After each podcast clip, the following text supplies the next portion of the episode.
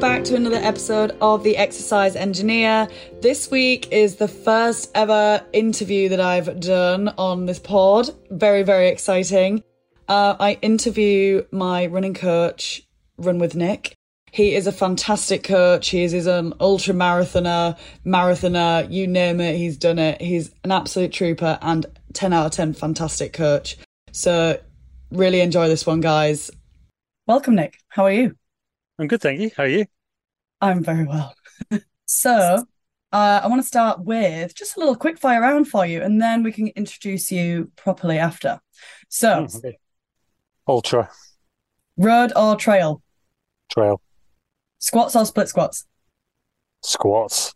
I hate split squats. Yeah, they are very, very good, and they absolutely must be in your plan, yeah. Especially if you're a runner. But, but I love squats. Tempo or hills? Hills. Oh. Oh, I love hills. Oh yeah, gross, aren't they? Uh, podcast or music? Podcast. Morning or evening run? Whoa, morning, definitely morning. But I don't get to do mornings very often these days, yeah. so I, I tend to go lunchtime or evening. Chicken thighs or chicken breast? Oh, I'm a thigh man. Yeah, always. Hat or sunglasses for running? Hat. And five K or ten K? Uh, five K. Interesting. Which right, is we'll an interesting, yeah, that is an interesting answer for an ultra runner. Interesting. Okay, we'll come back to some of those answers because I want to go deep dive into a few of those.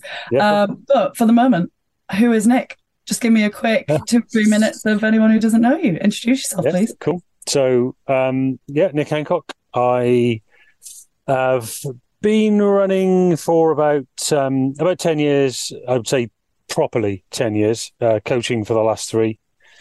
Um, started running quite late in life. Uh, started running for my mental health, um, which, you know, I wouldn't be able to cope without running, um, which is going to be interesting for the next couple of months because I currently have a hernia. Um, and I need to get an operation on it, so uh, that's going to be interesting. But anyway, um, yeah, I'm I'm husband to Alison and dad to Max and Miles, who inspired the name of my coaching business, Maximum Mileage. Um, yeah, I, I say I've been running for about ten years. Um, I started it purely. Sorry, I never knew that. I did not put that together. Oh, amazing! I, Sorry, I was I was sat there one day.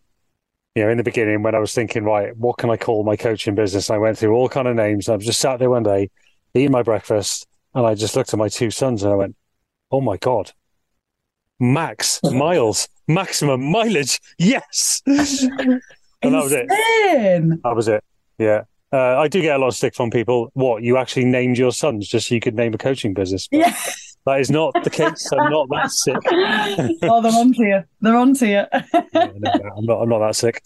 Um, oh, that's amazing. Um, yeah, and they, you know, those those three amazing human beings that I, I live with um, inspire me every day. Uh, yeah, so um, started running purely for my mental health. Really, um, I I used to work in hospitality, which is, you know, traditionally eighty, one hundred hour weeks. And, um, you know, I was running some high profile restaurants. I used to run Jamie Oliver's um, flagship restaurant in Bath and worked for Michelin starred restaurants all around the world. Took me all around the world. I loved it, you know, for, for a while, but eventually it, you know, the eighty, one hundred hour weeks got to me and I nearly took my own life. So um, instead of doing that, I decided to quit my job, took about an eighty grand pay cut, went into went into something else, and um, and that then allowed me the time to, you know, look after my health a little bit more. So I thought, well, let's try let's try this running malarkey. Um, and I went out for a run in a pair of um, like Adidas Sambas, I think it was. Oh yeah, like proper proper fashion shoes. I was like, well, that's all I've got, so I'll go for a little run. I literally managed a, a lap around a local fo- football pitch and thought, well, I better go and get some different shoes. So um, I think it was Sports Direct in Westfield, White City, um, went and got a real cheap pair of Caramores um, and realised I kind of accidentally bought the trail shoes rather than road running shoes. So that's kind of where, I mean, I, I started on the trails. Because I sort of got home and I was like, oh, these aren't for running on the road. These are for running on, on the trails, whatever that is. I had to learn what, yeah. what a trail was. Um, so yeah, just uh, just started running, and you know, half a mile turned into zero point six of a mile, and you know, it was a very slow process, and I had no idea what I was doing, and probably spent most of that first six months running too hard. And then I discovered a little thing called parkrun. Um, you know, did parkrun. I think my first one was like thirty-six minutes or something like that. Um, I didn't even have a barcode, so I can't even prove that it was thirty-six minutes, because um, because my my technically my first parkrun recorded was twenty-six minutes, so I knocked ten minutes off within a couple of uh, couple of weeks. So yeah, um, and it's kind of snowballed from there. Snowballed, definitely. um, just touching on something you just said. So what what do you look for in a in a trainer itself? Like you said, like you came back with a trail shoe you didn't really know. Mm. What do you look for now? And oh, especially well, yeah. back to if you were a beginner, what would you be looking in? What would you look, be looking to yeah. get? Good question. Yeah, very, very different um, outlook on shoes now, and I'm probably a bit of a uh, shoe geek. So the first thing I would do is go and get fitted at a running shop properly. That is the absolute key um, for your very first shoe. Maybe even the second, third, fourth shoe that you get, because you'll need more than one pair um, as they start to break down, and then shoe rotation and all that kind of stuff, which um, we can talk about if you want. But um, Sorry, I would definitely. Note, what is a running shop? Like, is Sports Direct classed as a running shop? No, don't no. go to don't go to Sports Direct. Go go to a decent running shop. There's plenty of them out there. I I, I actually work with a um, a company. Uh, in fact, a single shop in um, in Wales called Soulmate. Um, they're really good. You know, they've got a treadmill. Um, I think in London, there's a lot of runners need that have treadmills.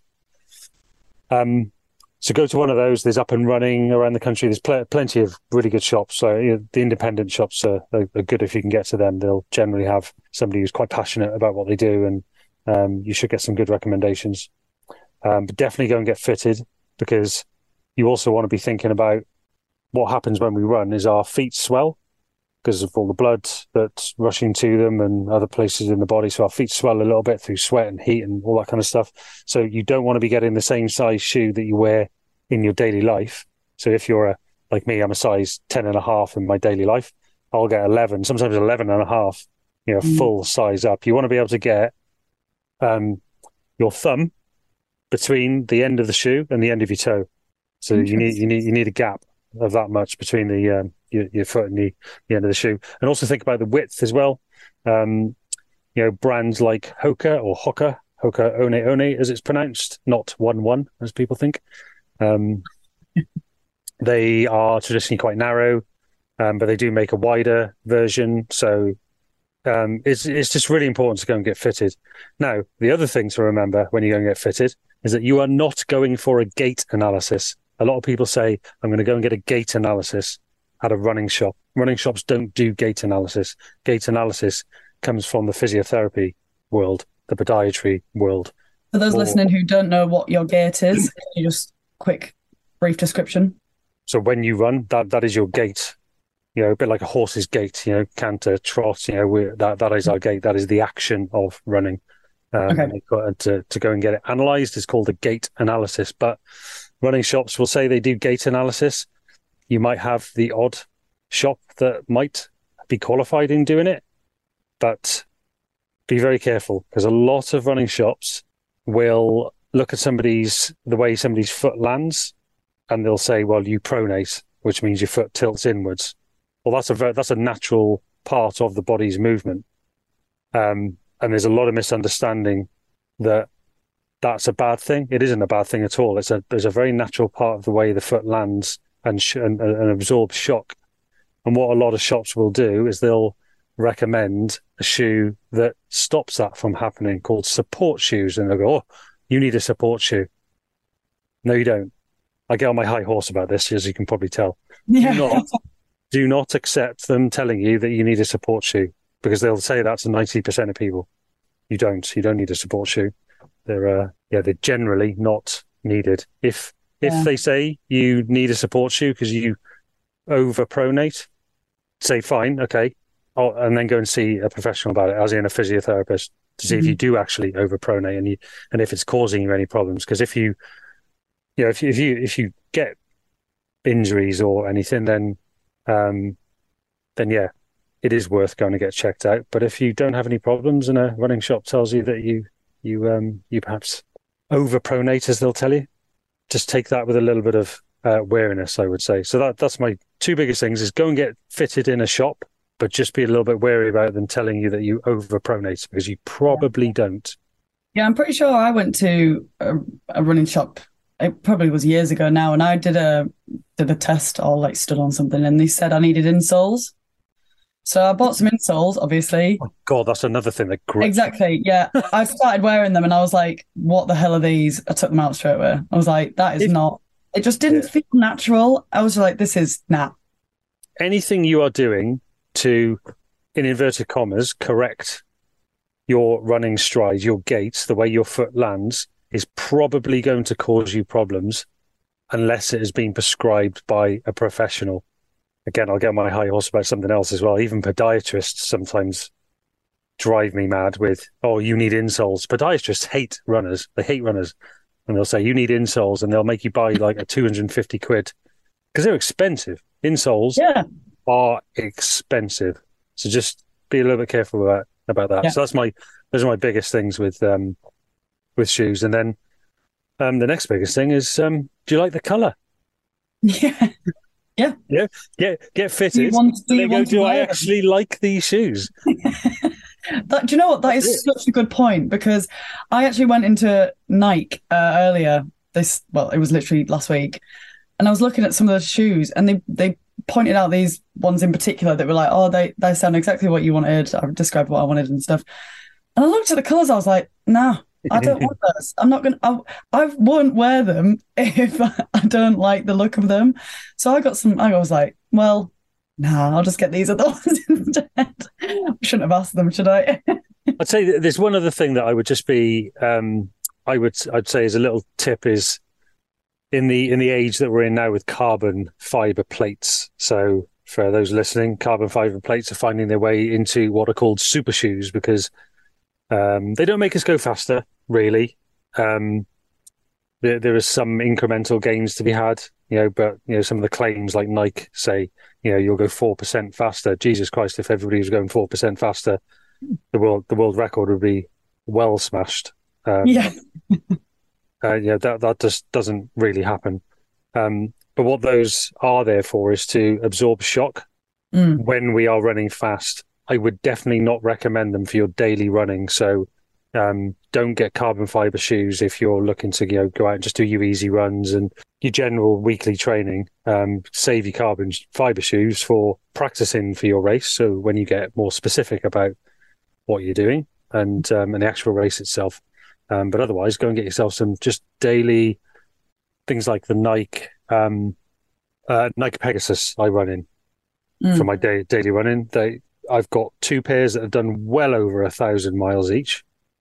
The whole three hundred to five hundred mile rule is a load of rubbish as well. I was literally just about to ask that then. So yeah, that's like the usual, yeah, these will last you four hundred miles and then you're supposed to switch them out. Is that a myth? Nonsense. Total nonsense. Am I allowed to swear on here?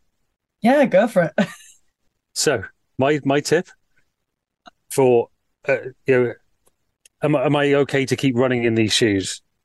Look at them and say, are they okay? And if they're not, then, okay, so th- this is what I say. Get rid of your shoes when they're fucked. Yeah. That's it. Yeah. That's, that's it. When they're fucked. Let me just show you my old ones. I think these, these are these clusters fucked or not? These were pretty um, tricky. Maybe, oh, wait, there we go. Yeah, they're pretty fucked. For those of you just uh, listening on the podcast, I will put a nice screenshot of this somewhere so you can see the state of these.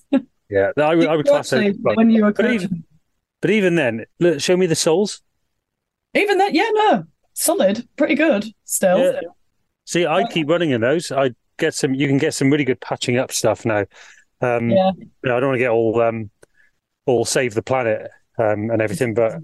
You know, sustainability is an issue in the in the shoe world, um, mm. and it's really great that I mean I wear quite a lot of Adidas shoes, and they're making a lot of their shoes now from recycled plastic. Um, there's the Parley brand uh, or the Parley range from Adidas, which are um, which are all from they're made from bottles and sea plastic, basically. Oh, wow. Yeah. But yeah, trainers so, take something like five hundred years to decompose. Oh, gosh. Mm. So all the, is that the foaminess in the in the sole? The, the, the foam is the big problem, yeah. Yeah. So how many pairs of trainers do you have? Specifically um, for running? I do have a lot. I would say I probably have about twenty pairs on the go. Um, but that twenty pairs will last me a very long time. Like I say, I've, I still run in, there's two pairs of Nike Pegasus I've got in there that have easily got a thousand miles on them. Um, another thing I did was I, I stopped, uh, so on Strava, which is the, the running social platform that we all love to use, um, and it counts how many miles you've done in each pair of shoes. That's clever. You know that? Well, I, I don't have Strava. I turned it off. I turned it off. So, um, oh. Because I was, I was just kind of, I was, I was part of that um, like generation of runners, I guess, that sort of started running when Strava was starting to get big. So I went all in and, you know, used all the features, and it's a great platform. Mm. Um, but that is one of the things that I was getting. I'd go, oh well, I've done three hundred miles in those shoes, and I go, I need new ones now. And actually, did I really need new ones? No, I didn't. Probably not. It's exactly the same as having a smartwatch, thinking you've slept fine, and then you check it on the app and it says you've slept terribly, and you're like, oh, mm. yeah. It's like, no, it's however you feel overrides what an app tells you. So, yeah, exactly the same as if the trainer's fine, wear it. Exactly. Yeah. So, and the Very reason I've got so the reason I've got so many pairs is I've got, you know, sort of ten pairs for road, ten pairs for trail, and mm. um, it's good to have a rotation of shoes. Maybe not that many, but I am a competitive runner. That's so, you know, probably a little bit different, but, you know, if if you're getting into running or you're new to running, or, you know, you just do it casually, it is good to have different pairs, because then um, you're not using exactly the same muscles every time you land on the floor. Interesting. Yeah, I've never thought about it. Yeah. I've always just had one and then just stuck at it for a couple of years and then got a new one. But yeah. Then probably just those uh, New Balance I had, those were my third pairs of the, the exact same shoe, because I loved them so much. Yeah. Uh, but to, even between pairs then, would you upgrade the, to the same one, or do you just... Um, ideally, but that's one of the that's one of the ever, ever-going challenges for mm. any runner. That's why I, I don't have one pair of shoes that I've gone, right, they work for me. They're the ones I'm going to use forever. Um, because here, here's a prime example. I got the Nike Pegasus thirty-eights. I had two pairs, as I say, both on over a thousand miles yeah. per pair. Then I skipped the thirty-nines because I didn't need to, because I was still going with the other ones. And then the forties came out, and I looked at the other two pair um, that had done all those miles, and was like, well, it's probably time to get another pair now, even though they're still going, but I'll get another pair. So I got the forties, the newest model. Don't like them. And they weren't, yeah. That's... Don't like them. I got a really bad blister under my um, under my left uh, mm. ball of my foot.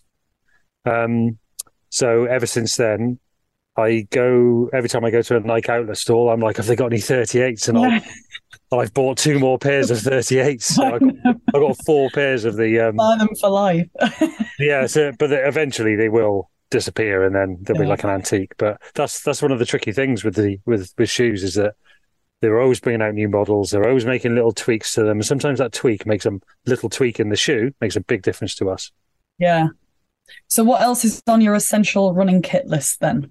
Um, I, I would be remiss if I didn't say Runderwear. So Runderwear, um, mm-hmm. underwear, running underwear. They are a brand. Um, they've supported me for the last five years. Um, amazing, amazing group of people. Um, and they make the best boxer shorts and socks. Uh, certainly the best boxer shorts. Um, I know there'll be people that will argue with me about the socks, but I love the Merino socks personally. Um, they make great, great base layers, and they also make really good. Uh, they've just started doing outer shorts now as well, um, and they're super, super, super light. Like you literally can't feel like they're on. Um, so yeah, any and that's a good thing. Well, to run down the street. yeah, yeah, it, it, yeah. You're like, oh, have I actually put my shorts on? Um, But yeah, the Runderwear are great. Um, and then obviously I'm a man, but um, for bras, they, they're, they're the best. So I definitely say Runderwear, give them a shout out. I, I was wearing their stuff before I became an ambassador with them. Um, so, yeah, uh, if you like running on the trails, I've just started working with Ugoku hats, which I'm wearing right now. They're amazing. So give them a, I'll give them a shout out. They're lovely hats, uh, really sort of trying to compete with the premium end trail running hats. Um, and then, you know, depending on what your goal is, if you're, if you're road running, nipple plasters, that's another one. I'm laughing, but yeah, I feel that that was um, you know, well, I was going to say, you know, chafing is a thing, uh, even, you know, for the super skinny, you know, so it's, it, it affects everybody. Yeah. Um, I, I use Squirrel's Nut Butter. That's really good. Um, Interesting. It's expensive. I think the stick was like eighteen quid for the stick, but it lasts forever. Oh. Um, I stick that in all the right places before I run. Uh, there's also Body Glide as well, which I think is a bit more, I'd call it female friendly. So they're essential. And then if you're getting into the trail running world and it, or just going longer distances, then um, a really good hydration vest. So that's a, that's a vest that you wear that you can keep, obviously, your fluids in. So, you know, hydration is super key. So you can keep your soft, soft flasks in, um, but also your gels and jelly babies and bits of food and stuff like that in them. And, you know, any kit that you, uh, you're carrying with you. Um, and the one I would massively recommend to everybody, and I've tried so many, is the Salomon A D V range. They are brilliant. So if any of your listeners are doing something like a half marathon or a marathon or, you know, out on the trails with their running, get that brand. It fits so snug, because um one of the one of the worst, you know, we talk about chafing, one of the worst mm. things that oh, you get yeah. from from an ill-fitting hydration vest is just rubbing in horrible rubbing places everywhere. yeah i tried i tried a running vest and i just i couldn't get i just couldn't get used to it at all. I've been running with just my armband mm. literally since I started running years and years ago, so I just couldn't get used to it. There was just too much going on. I felt heavier. I was just like, no, it's fine. I'll just stick with my armband. Mm-hmm. But I can imagine, yeah, that was quite a cheap one. So maybe, maybe I'll try out. What did you say? The Salomon, Salomon A D V. A D V. But they make no, it in a five litre, eight litre, and twelve litre. And they, and actually, I think they have a specific women's fit as well. Mm. And do you feel really potentially stupid question? Do you not feel the water slushing about? Is it like no. a Camelback or some, or like something where you can put a water bottle in? So um, they usually have. So you can either have a um, a bladder in the back, yeah, with with a tube that comes down to the front, and you can sip from it like a straw, mm. or flasks in the front, which I prefer the flasks. I don't like the uh, I don't like the weight on the back, um, but they're soft. The thing that people forget yeah. to do is to squeeze all the air out, because then as yes. you drink. As you drink it, they don't slosh about, so they're called yeah. soft flasks. As you drink, they shrink. Yeah, of course. Oh, that's yeah, you don't have to worry about sloshing. Top tip. So would you always take water running then, or is there a certain distance that you would start? Yeah, it depends. And this is a good link into fuel as well, so if you want to delve into when you should be fueling the runs and yeah, yeah. mid-run. Um, so hydration, always key. Minimum two litres a day, and then if it's warm outside, you know, you want to be thinking more like three litres a day, and that's just... in general, just to stay alive, stay healthy. Hydration is massively key. Mm-hmm. Um, and I'll, I'll come on to um, you know, something with, with gels, actually, because particularly a lot of beginner runners struggle with gels, and I'll talk about that. But um, do I take water all the time? No, I don't feel like I need to. Um, mm-hmm. Some people I coach, there's a guy called Chris who did London the same time as you, Chris Chaplin. Yes. Yeah. Yeah. Um, he... He won't do parkrun without his hydration vest on. He's like, really? he has to, yeah, he's constantly needing to drink, drink, drink, drink, drink, drink. Interesting. Well, so, he did, got a really good time, so maybe I should be taking a leaf out. He did very well. He did very well, actually, yeah. yeah. Um, but I did Newport Marathon. Mm-hmm. Didn't have a single drink. What? Not, not a single drink. Was it quite cold? Um, it was not warm. I mean, it's Newport in uh, in Wales, so it's always cold. um, but no, that was just part of my strategy, really, um, was to just, because I was going for a quick time. I mean, I'm, you know, I was going for two forty-five that day. Um, I made a little bit of a, a little bit of an error with not having it, but I even if I'd had water, it wouldn't have been much. But it, it is really down to the individual. My next marathon is Manchester, so that's my sort of next big goal is Manchester Marathon. I know I talked about ultra, and you know I prefer ultras, I prefer trails, I do. But I thought before I get too old, because I'm forty-one on Monday. Um, oh, never too old. I well, the, the, you do you do start getting too old to do fast marathon time. So I'm I'm gonna try and have another crack at the two forty-five in Manchester, but I this time I will take on more fluid. Mm. Um, Why? What? What went? What went so wrong at the Newport one? Uh, about mile nineteen. Go on. Yeah, about mile nineteen, I started to feel a little bit dizzy and icky. Not sick, but it was just I just something wasn't right, and I had to just slow it down a little bit. Um, sorted myself out, got back. I, I did start to get back up to speed. Um, and st- I was able to get gels back, you know, keep, keep taking my gels. I, you know, my fueling was, was on point, but I, I didn't quite have enough hydration to be able to absorb all of the carbohydrate that I was putting in me.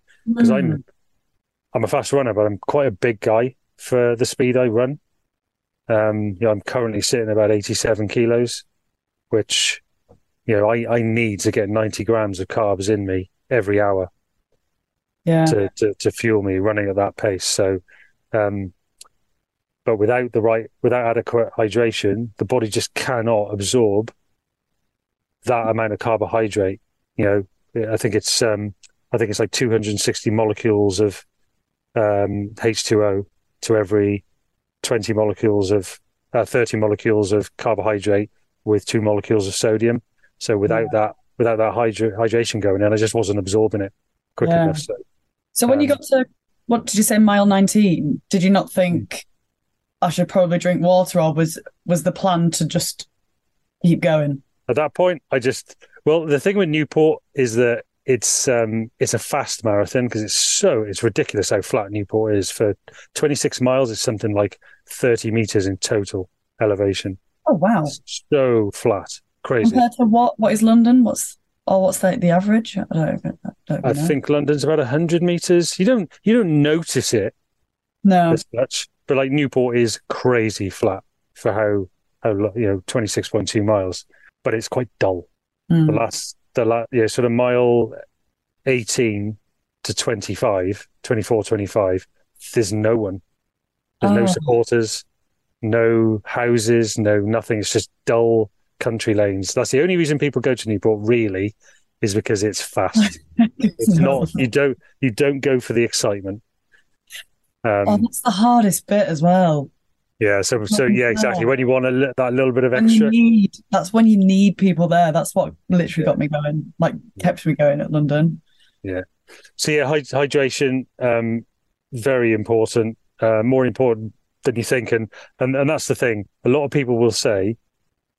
And actually, I've got Marcus Wilde from Torq, who I, um, who I'm sponsored by with, um, with hydration and uh, and gels and stuff and fueling. So um, he's on my podcast, and one of the things he talked about was the reason a lot of runners say, "Oh, I can't, I don't get on with gels.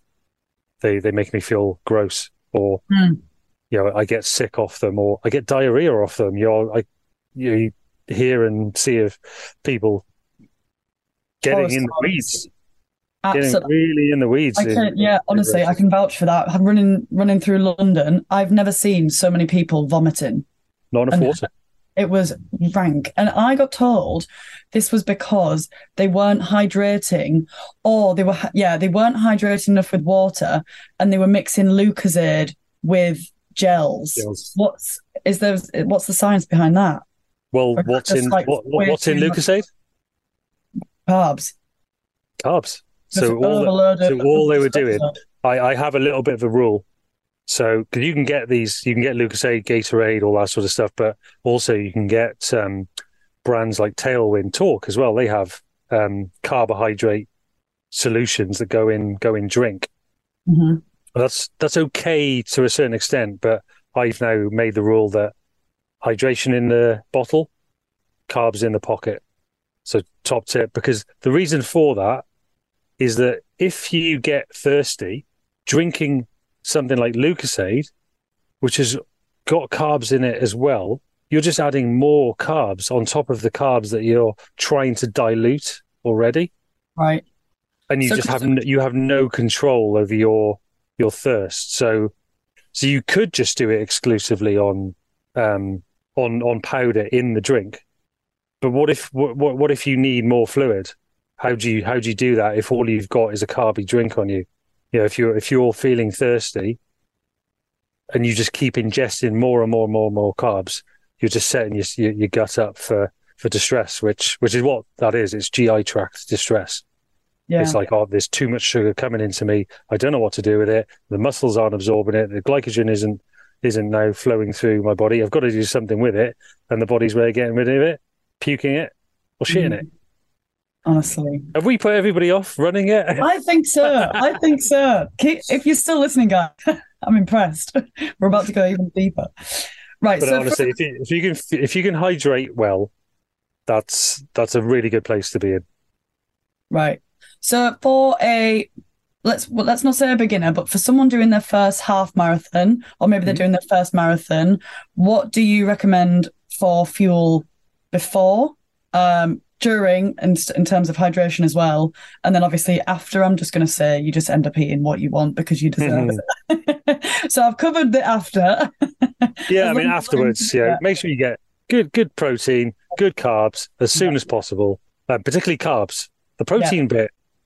You know, you talk about that anabolic window and everything, which, you know, we, I think we kind of debunked that over the yeah, last few years a little bit. Yeah. Um, but carbs, um, you want to get carbs in quickly, really quickly, because that's that's the prime time for your body to be um, replenishing its glucose, uh, its glycogen source. So, um, so that's that. Beforehand, um, and this is something. So the I, I would say the gut can be trained. It's a little bit like. And Marcus told me this, it's a little bit like Christmas Day, right? Normally, we wouldn't eat that amount of food over, over, you know, that we do over Christmas, right? But on Christmas Day, we stuff our faces, and then we do the same thing the next day, and we do the same thing the next day. And by, by day four, day five, we've gotten used to that. Our gut has gone, well, I'm used to ploughing all this food into me.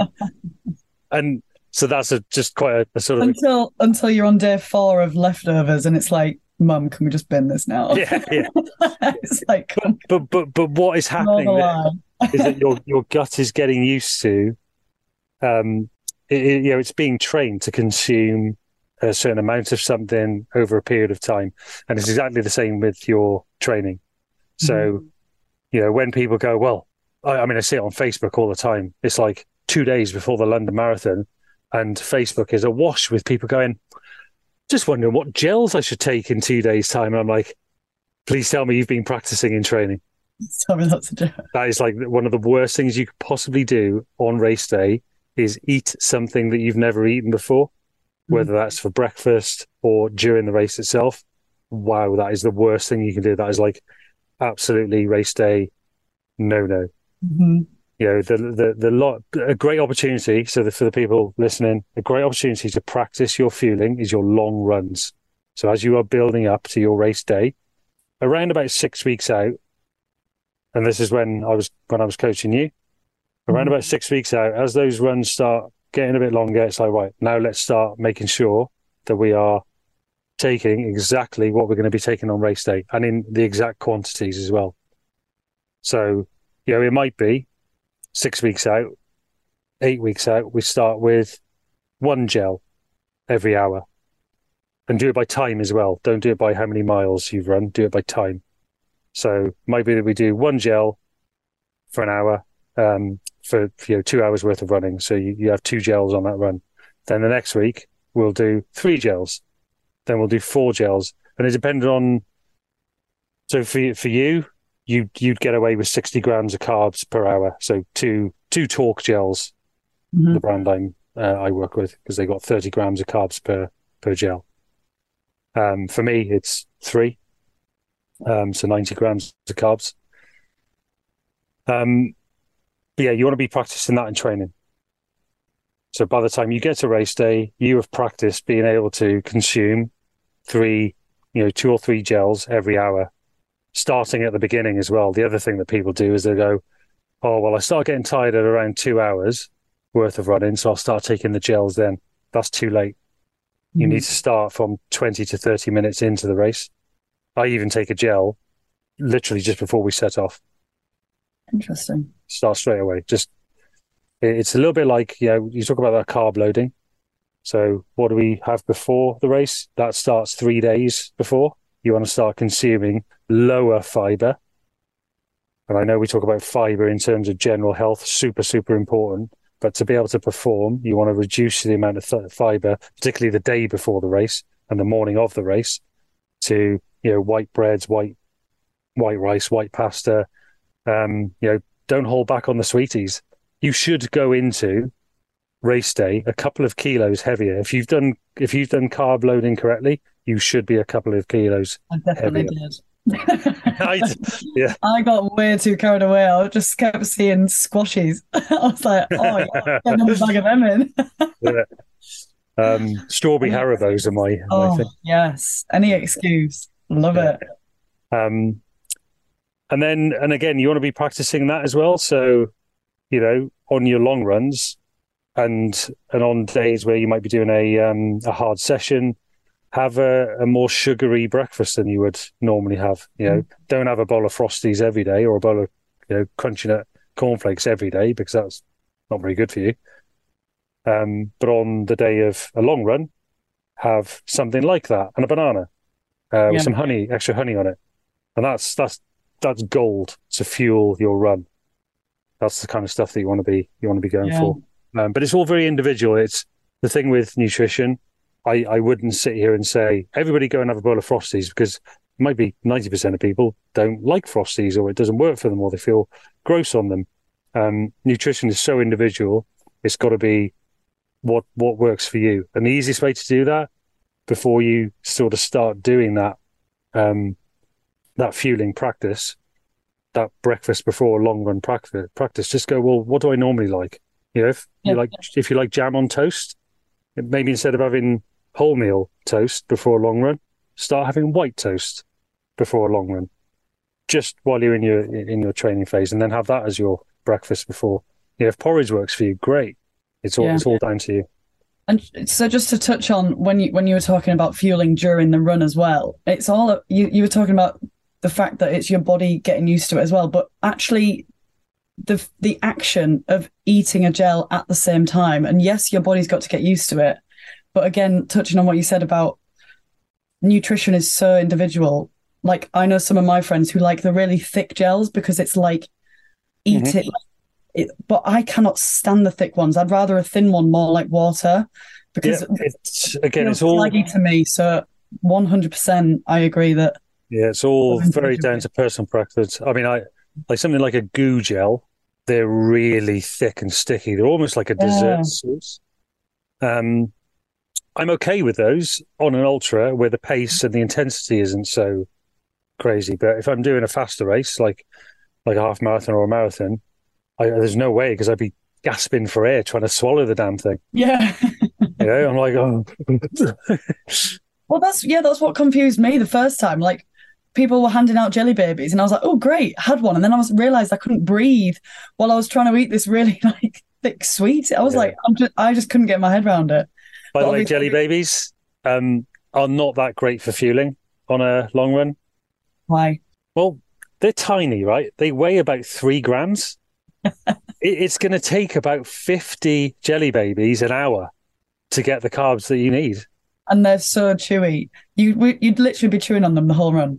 you, you'd need you'd need three bags for a whole marathon, and nobody oh, wants them. Yeah, you, you don't want to yeah. carry them around. No, no. So if you know, if anybody's listening and thinks, oh, I hate gels, it's usually because you don't give the um, the time needed to be able to get used to them and train the gut, but also it's probably because you're not hydrated enough as well.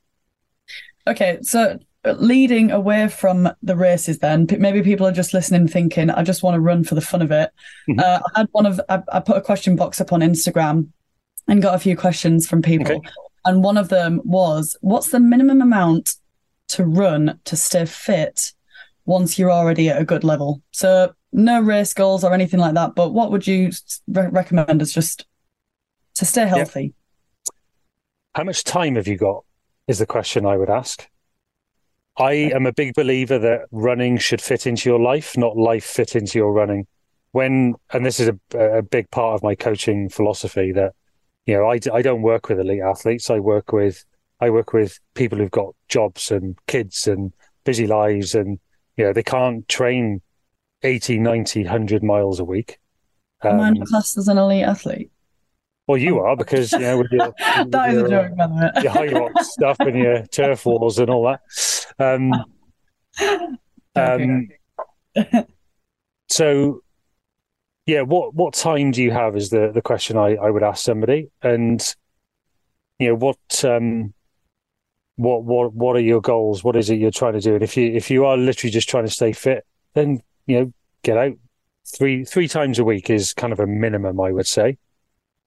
Okay. Um, Even I mean, so, I know I know the person who asked this question, and they go to the gym five times a week. Their main goal is muscle wow. growth, mm-hmm. but they just want to keep their heart ticking over well and want to be able to still run a marathon yeah. if they need to. Without okay. so that person's already getting good cardiovascular exercise. It might not be technically called cardio in the gym world. Um, lifting weights, but it's still a good, still a good heart workout. Yep. Um, so, you know, you you. It sounds like you're already a very fit person. Um, any running that you can do, you know, three three hours worth of running. If you can get out for three hours a week, mm-hmm. you know, so an hour a day, three times a week, forty-five minutes, four times a week, anything like that, then you're in a pretty good place.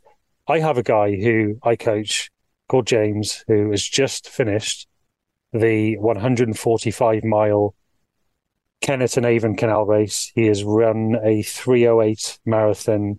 He's done multiple other ultra marathons. He can only run three days a week. Life only allows him to run three days a week.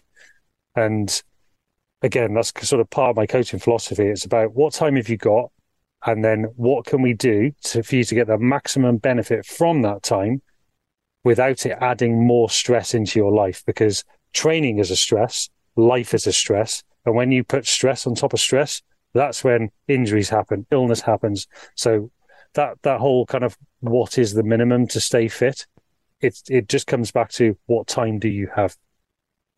And what time do you want to allocate to it is the other thing, because we need to rest as well. That's another, you know, rest and recovery is not separate to training. It is part of training. Yeah. Mm. I like that. I really like that. Yeah, because I, I think I often thought of that question as well, because I, I run now for enjoyment. I've not yeah. got any, I've not got any races or anything lined up. I just want to be able to build back towards that if I want to in the future, or mm-hmm. someone messages me like, "Hey Lou, do you want to do a marathon in a month's time?" I'll be like, "Sure." Like, I like to be able to just... not that I recommend to do that. But sure.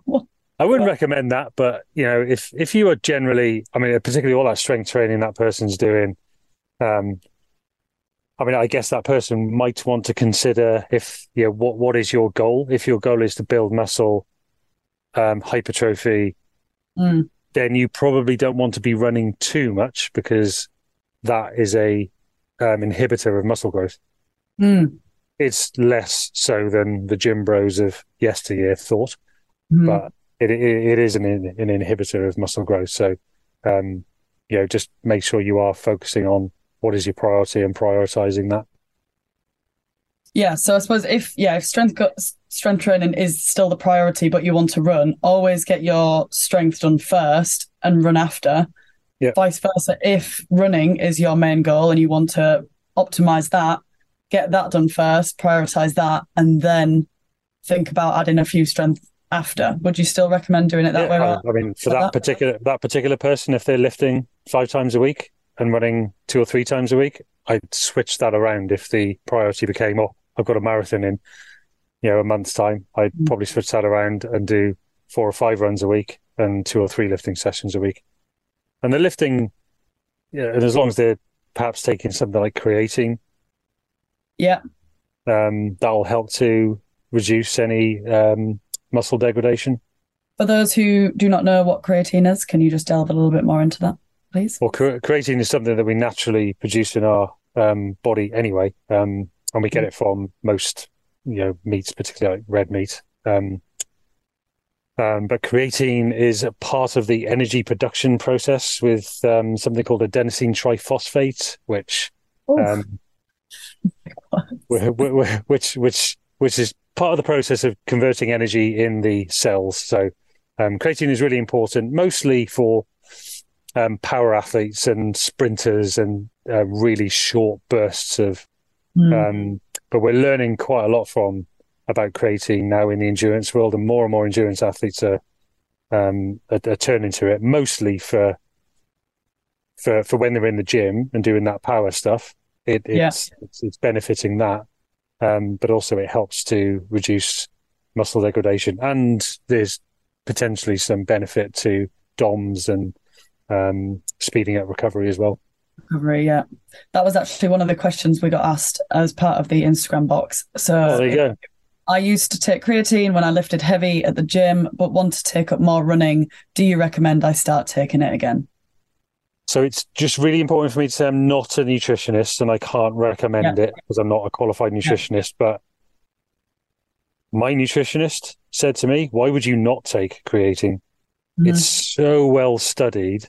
And, you know, and people get all, you know, um, pernickety about things like water retention, but that water retention is, is intracellular. It's not, it's not, you know, floating around randomly like some water balloon. It's intracellular.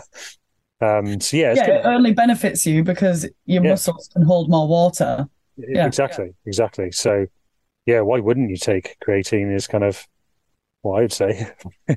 Why wouldn't you? I remember, I remember the day I asked you that. I'm, I've not stopped taking it since. Yeah, there you go. I still take it every day. Yeah. Whether I mean, it's benefiting me or not, I don't know. and, and that is exactly what I was just going to say. Yeah, whether it benefits me or not, I don't really know, but it does not benefit me if I take it. So, yeah, why wouldn't you? Just make sure it's creating monohydrate. And as opposed to... Oh, I can't remember what the uh, other ones are called now, but make sure it's creating monohydrate because that's yeah. the that's the the um, yeah that's the premium version of creatine. You don't want to get one of the proprietary. Version. But it's still it's still relatively cheap anyway, isn't it? Like I just add I just add a little scoop to my protein shake already on a morning. Yep. Like I just get the unflavoured one. Would recommend yep. unflavoured. Add it to your flavoured protein powder, and it you can't taste it at all. Nope. Some That's people all. say some people say it tastes rank. I'm like, well, doesn't taste of anything. It literally doesn't taste of anything, especially if you but put it. You can get it in tablet form as well if you need it. Yeah. All right. I didn't know you could get it in tablet form. Yeah. Yeah, you can get it tablets. Um, one of the um, other questions I thought was quite amusing was, what was it like to coach Lou? Nightmare. Bloody nightmare. No, it was oh, brilliant. Yeah. Um, you know, it was... Um, you you came in with, obviously, a, you know, you'd, you'd had a three twenty, I think, at Barcelona. If that is that right? Yeah, yeah, um, you made that. And, but, you know... So you came in with that, and I thought, you know, you, you definitely, you, you could definitely achieve that because mm. the training you, you'd done for Barcelona wasn't, you know, hugely structured. You just kind of, as you said yourself, winged it a little bit. Yeah, it was a total um, wing. But there were a couple of things with, you know, the difference between that Lou and, you know, the Lou that we had just before, um, just before London mm. was, number one, you had a few issues with your knee. Yeah, wasn't it? Yeah, yeah. So we were I don't really know what it is. My physio said it was um, a lax A C L, which sounds ah, it sounds yeah, scarier yeah. than it is. But yeah, it's just just needed to rest it. So yeah, sad. So th- there was that, but and and I think these two things are, are interlinked. Um, you couldn't drop because of you know your membership. You've you know, you do your five videos a week. I think you were probably carrying a lot more fatigue than you needed to be because you're doing hits five days a week. Um, by the way, doing hit type training with marathon training isn't ideal because the two totally counteract each other. You know, you, you you're building lots and lots of type one muscle fibers mm. and um, running is lots of type two muscle fibers, slow twitch. Yeah, and you've got lots of fast Just bits. To reiterate, it, they, they're not all hit. Only one one or two a week are hit, and the rest are strength. Slower strength anyway, but it's still it's still intense. Exactly, exactly. And Most I think, people yeah, would probably still call it high intensity, so yeah. But yeah. So, so, so with that, we sort of, um, you know, with the knee and um, the fact that you were, you know, just training, you know, a lot, which, you know, that whole go hard, go home mentality. I'm so glad that it's, um, you know, it's not like that as much anymore with, with training. Mm-hmm. Um, yeah, particularly in, in running, it's, it's not all about more, more isn't better. So, so yeah, I think with those two, two things, you know, we sort of said, well, three, three twenty maybe isn't going to be achievable, but you know, we settled for, for you just going, having some fun, having a good race. And you did, you still did three thirty-six. Yeah. Still, I've got yeah. a good memory for these numbers. That's a very good. Yeah. You've done your research before. no, no. I just remember. No, no, very I can, I can, I can rattle this stuff off. I, uh, I, that's the thing with my coaching. I get so invested in, in people, and it's really important yeah. that I do that. You really um, do. It, yeah. You can so. tell that you can. I think that's why it probably put more pressure on me. So I, whoa, sorry if that's really loud, big helicopter.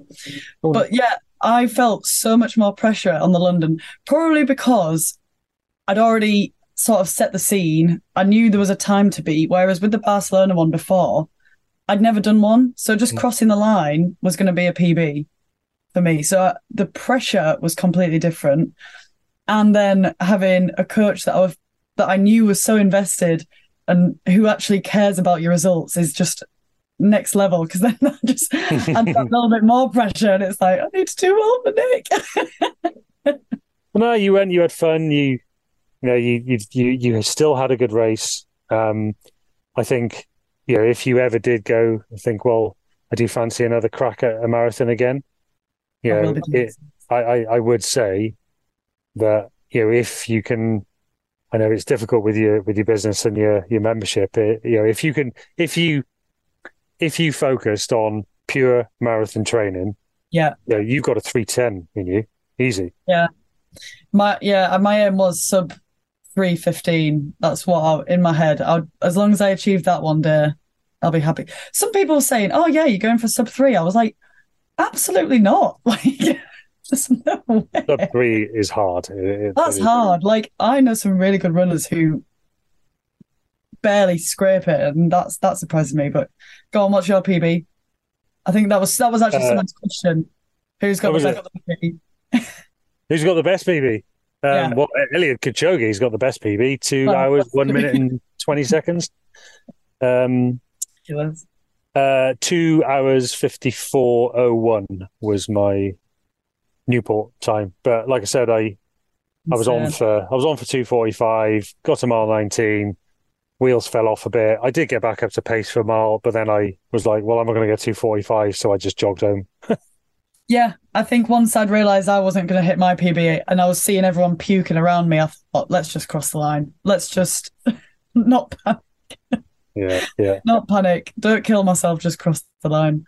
Yeah, that's why I'm going to go back to, um, that's why I've decided, well, there's a couple of reasons why I've decided to go back for another crack at the marathon, but um, yeah. I just thought, let's see if I can do that sub two forty-five. Let's do it. What what pace is that? Um, oh, see now I'm trying to learn kilometers pace through uh, three fifty-seven kilometer pace um, for forty-two kilometers or six nineteen per mile. That is disgusting. Just, it is disgusting. Just so, so people mm. understand, that was sort of my tempo running pace. Hmm. Never mind a marathon run pace. Just yeah, very impressive. That is actually yeah. ridiculous. Yeah, I just ran. Uh, I just ran a thirty-five minute ten k on the weekend. So, ooh, beautiful. Uh, but now I've got a hernia, so that's great. Yeah, you can tick that one off now. Next. Yeah. Um. So that sort of links in. So, do you track your V O two max? No. Anything like that?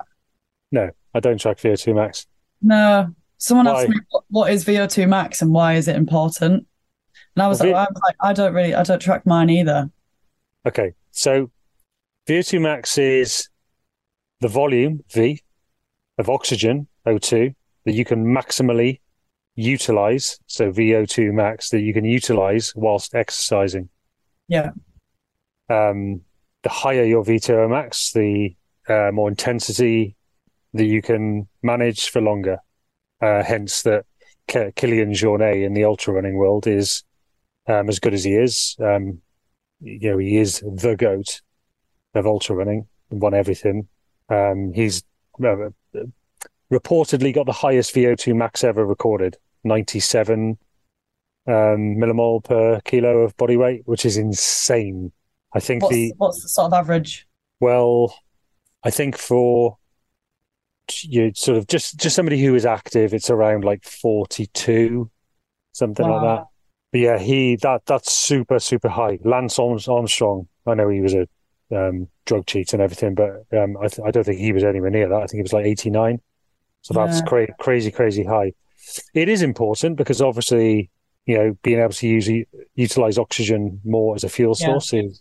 Um, it's like the, the efficiency, isn't it? That your body can yes. get the, the oxygen to your muscles yes, as efficiently as possible, yeah. But is it... Just, just for baseline health, you need a... Yeah. That, a V O two max is a good indicator of that. But I don't think I'd recommend people actually going out their way to get a V O two max test done. Because does, doesn't a proper, one, a proper one involves like the full mask and everything like that and yep. pushing you to your so, absolute limit? I, I, I'm going to hedge my bets and say that this person is asking because their Garmin watch is telling them about V O two max. Ignore, ignore that number. It means yeah. nothing. It's yeah. total rubbish. I, I've had athletes that I coach go and have lab tests and the results will be completely different to what's the, yeah. what their watch says. In fact, as I just said, I ran a thirty-five minute ten K on the weekend. My watch mm-hmm. still thinks my predicted time is thirty-seven. So... I ignore all those kind of numbers. Um, yeah. You know, V O two max is important, but, and here's a really good example, one of the greatest marathon runners of all time, Prefontaine, back in the seventies and eighties, one of the highest V O two maxes ever recorded. I think it was like eighty-seven or something.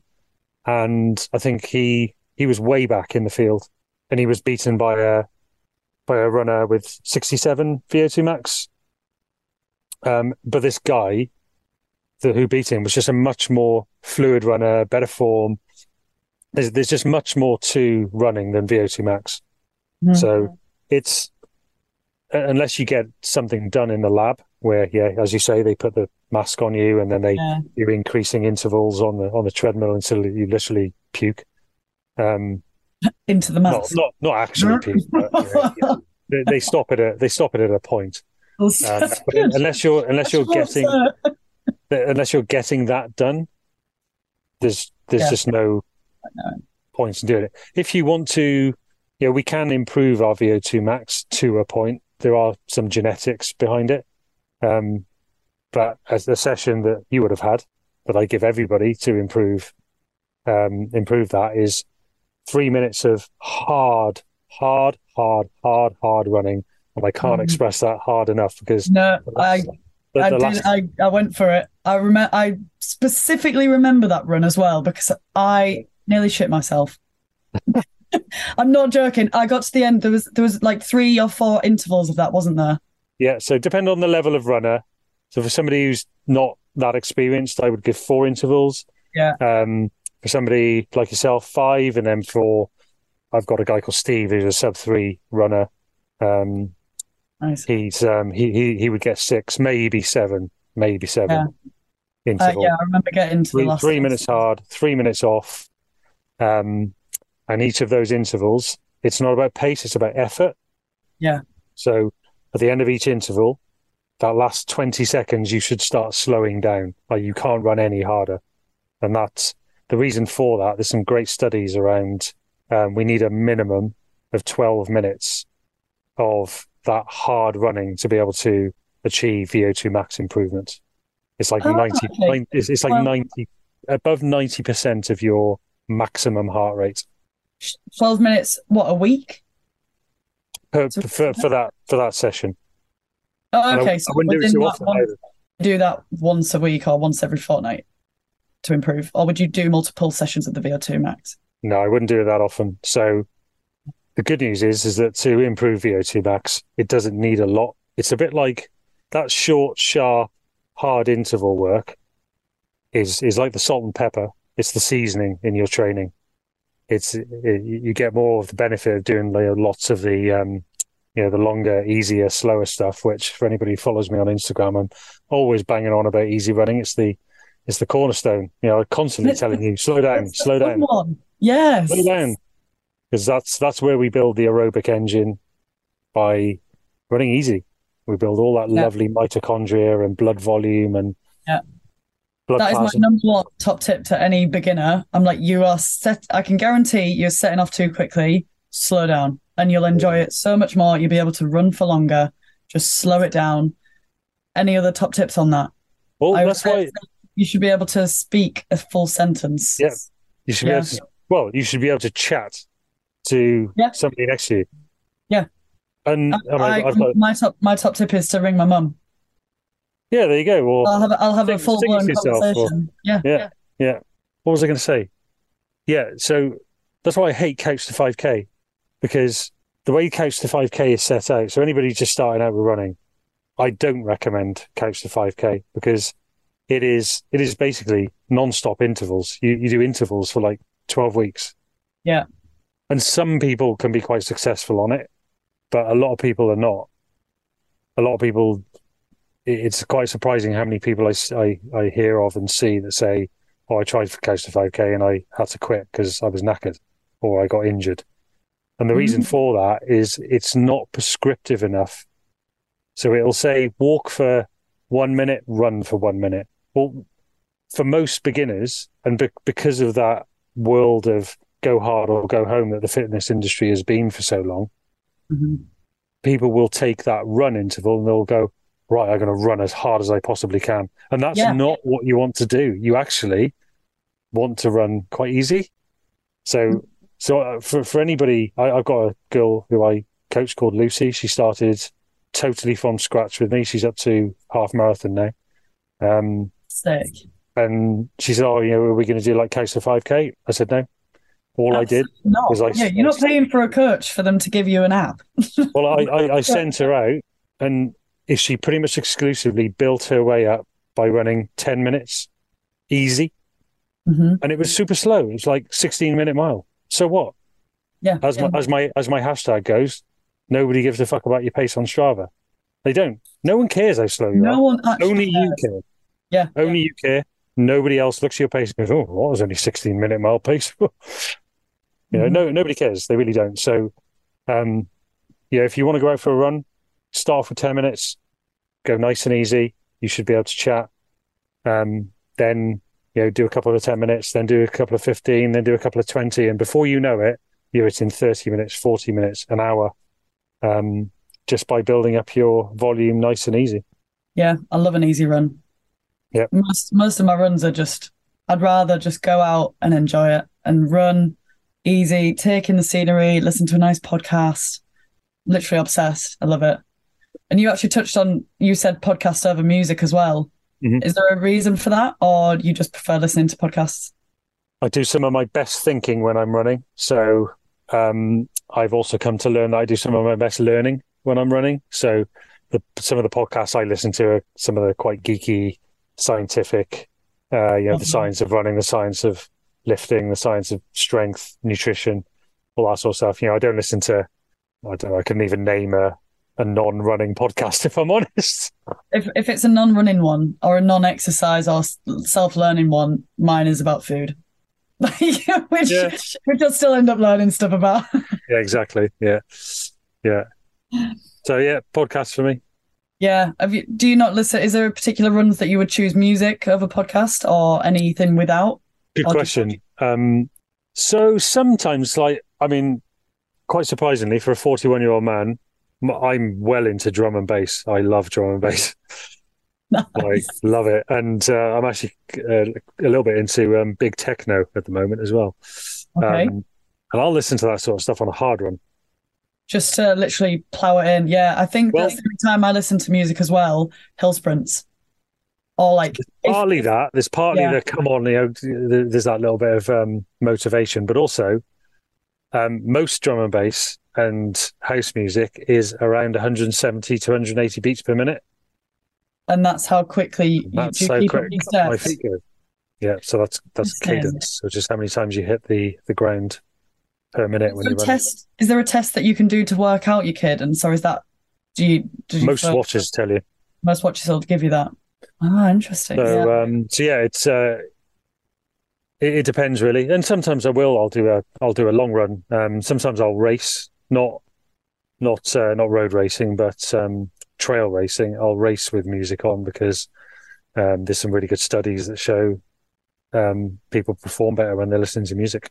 Interesting. I I've heard the opposite, but maybe that's the that's the choice of music then. If you have, if you find the right music for your cadence, benefits you. If you don't, it inhibits the performance. Yeah, potentially. I think it was more around the motivational side of it, though. Mm-hmm. Um, distraction. Uh, I think I've read something about um, reduced. Uh, that was it. Reduced um, perceived exertion. Oh, when, right. Yeah. When when listening to music, but it depends. It, I think it does depend on the music. I mean, you wouldn't want to listen to you know relaxing Sunday jazz. Yeah. When just, you're in the middle of a race, like, oh, yeah. along. Chill, man. yeah. yeah, that might have the opposite effect. But that's interesting because I think listening to podcasts or audiobooks for me is actually is more distracting because I zone out and listen to what they're saying. As opposed to music, I'm a bit more like in my head, like listening to the music, sort of looking around, like in mm. my own, I'm in my own thoughts. Whereas if I'm listening to a podcast, I am listening to what they're saying and not talking to myself, being like, "Oh, this yeah. is hard." Or oh. that's why that's why I listen to podcasts on easy runs normally. You know, yeah, my easy runs are generally an hour, and then long runs longer, obviously on the weekend. But yeah, you know, I'll get an entire episode in an hour. Yeah, usually. Oh, I think when I was racking up the the hours for the marathon training, I was listening to like a book in one go, like a, one full audiobook in like a week. So yeah, I've got. Oh, easily done. I've got easily. a friend who um who did a, a six day ultra marathon in the um in the Peruvian jungle, and he listened to Harry oh, Potter. Six.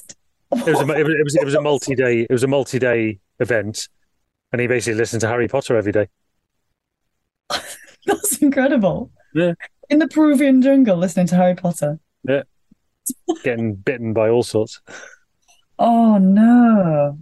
Oh, I can't think of any. What, how how far did they have to run each day? Uh, I think it was like fifty k a day. That's just fairly, sounds... stand, fairly standard fare for a multi-day. Well, yeah, that yeah. Dragon's Back is in a couple of weeks for anybody listening that uh, wants to follow a really good race. Dragon's Back, it's about fifty k a day. Basically starts in North Wales and finishes in South Wales. All right. Across, across all the Welsh mountains. How many days is that? Six. That's Five six days as well. Yeah, there's a program about it on um, Amazon Prime. Oh, wow. Have you ever thought about doing something like that? Sorry if you can hear that plane going over. That's okay. Can't hear it. Um, thought about it. Thought about it. Just family situation for us at the moment. So yeah, you can't um, really take six days out. no, no, that, that's why I'm not doing. Days, yeah. That's why I'm not doing ultra marathons at the moment. It's just a bit too much for, for a lot, to a lot um, of, yeah. look after the kids. For anybody listening who. I'm quite happy to say my wife was diagnosed with breast cancer last year, and um, unfortunately it's spread and she's now stage four, um, moved to her brain. So that's why I'm not doing ultras at the moment, because it's, uh, it's just a bit too much for her to look after our two crazy boys while I'm out running for ten hours. So hours, I'm, uh, hours. Yeah.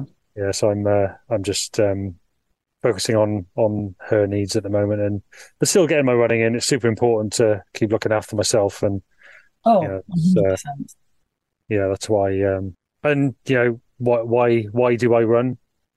Yes, I I'm competitive. I run fast. I you know I've won some ultras. I'm you know I, I coach people. I've made it you know a profession now, but ultimately, I still run for my my mind, and my yeah. ass just follows. I think a really nice. Finish your question then is, what's your favorite thing about running? I think it's changed over the years. I think my favorite thing is is seeing how far I can push myself now. Mm. Very still, still very closely um, followed by the original reason I started running, which was for my mental health. I still, like I say, I still go out and run for my, for my mind.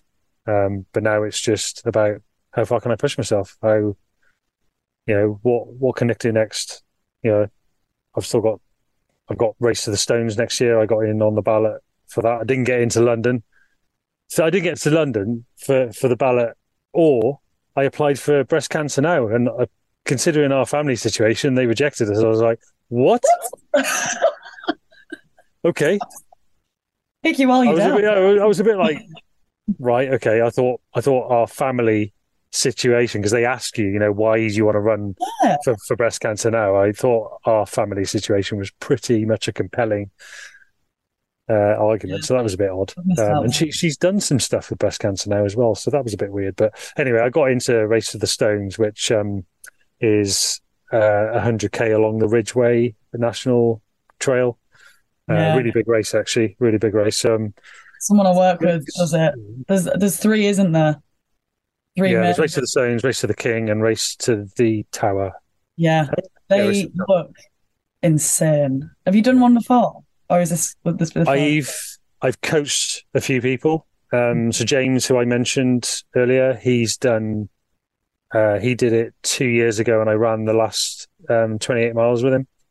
Um, so I, I wasn't in the race, but I ran it with him because I was coaching him and. Amazing. Um, um, so I, I know the trail really, really well. Um, it's a it's a great race. Uh, it's it's so popular because it's um it's quite a ru- I'd say a runnable route. Mm. Um, you know there are some there are some hills. It's it's it's not flat by any means, but it's not uh, it's not like Ultra Trail Snowdonia, which I did in May, which was just God crazy. Carnage. It was it was too hot that day. That was the only problem. I'm not very good in the heat. That's why I'm worried about Race to the Stones because it's in June. Yeah. Oh, that was. See, I think I prefer running in heat. I performed yeah, I so much better in Barcelona than London, and I started. It was raining in London, and it was gorgeous weather in Barcelona. Yeah. So my best, um, my best races have come from uh, Brecon to Cardiff, where I was fourth out of five hundred odd runners, and I did that with a bad leg, um, and oh. it was biblical. It was, in fact, it was the day of Storm Ciara.